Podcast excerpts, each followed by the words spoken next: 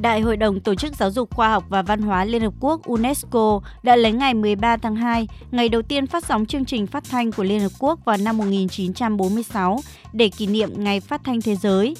Trải qua một thế kỷ hình thành và phát triển, ngành phát thanh nay đã khẳng định được vị thế vững chãi trong lòng thính giả.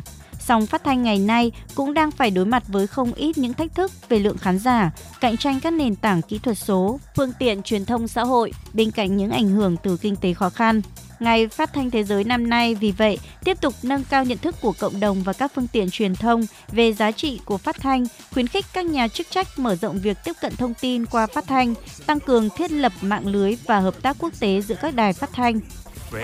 Trong thông điệp đưa ra nhân ngày phát thanh thế giới năm nay, bà Audrey Azoulay, Tổng Giám đốc UNESCO nhấn mạnh, năm 2024 đánh dấu cột mốc quan trọng trong lịch sử của ngành phát thanh. Đó là năm thế giới kỷ niệm 100 năm chương trình phát thanh trực tiếp đầu tiên về Thế vận hội Olympic.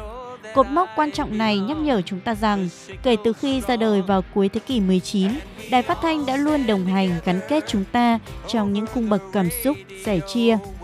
Trong hơn một thế kỷ hình thành, nó đã cung cấp cho chúng ta những thông tin giải trí giáo dục đúng như chủ đề ngày này năm nay nhấn mạnh.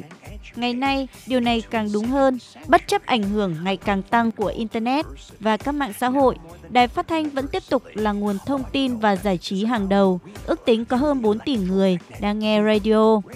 Theo UNESCO, phát thanh là một phương tiện truyền thông với chi phí thấp, đặc biệt phù hợp để tác động được tới các cộng đồng xa xôi, biệt lập và những người dễ bị tổn thương.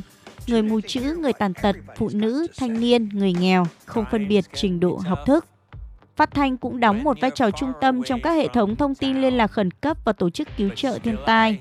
UNESCO cũng nhấn mạnh phát thanh tiếp tục phát triển trong thời đại kỹ thuật số và nó là phương tiện vẫn tiếp tục ảnh hưởng đến đông đảo khán giả nhất trên toàn thế giới. Cùng với các hoạt động kỷ niệm tại trụ sở của UNESCO, các đài phát thanh của nhiều quốc gia đều đang có những hoạt động sôi nổi để kỷ niệm Ngày Phát thanh Thế giới ngày 13 tháng 2.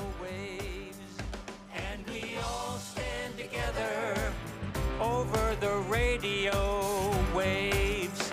And we all stand together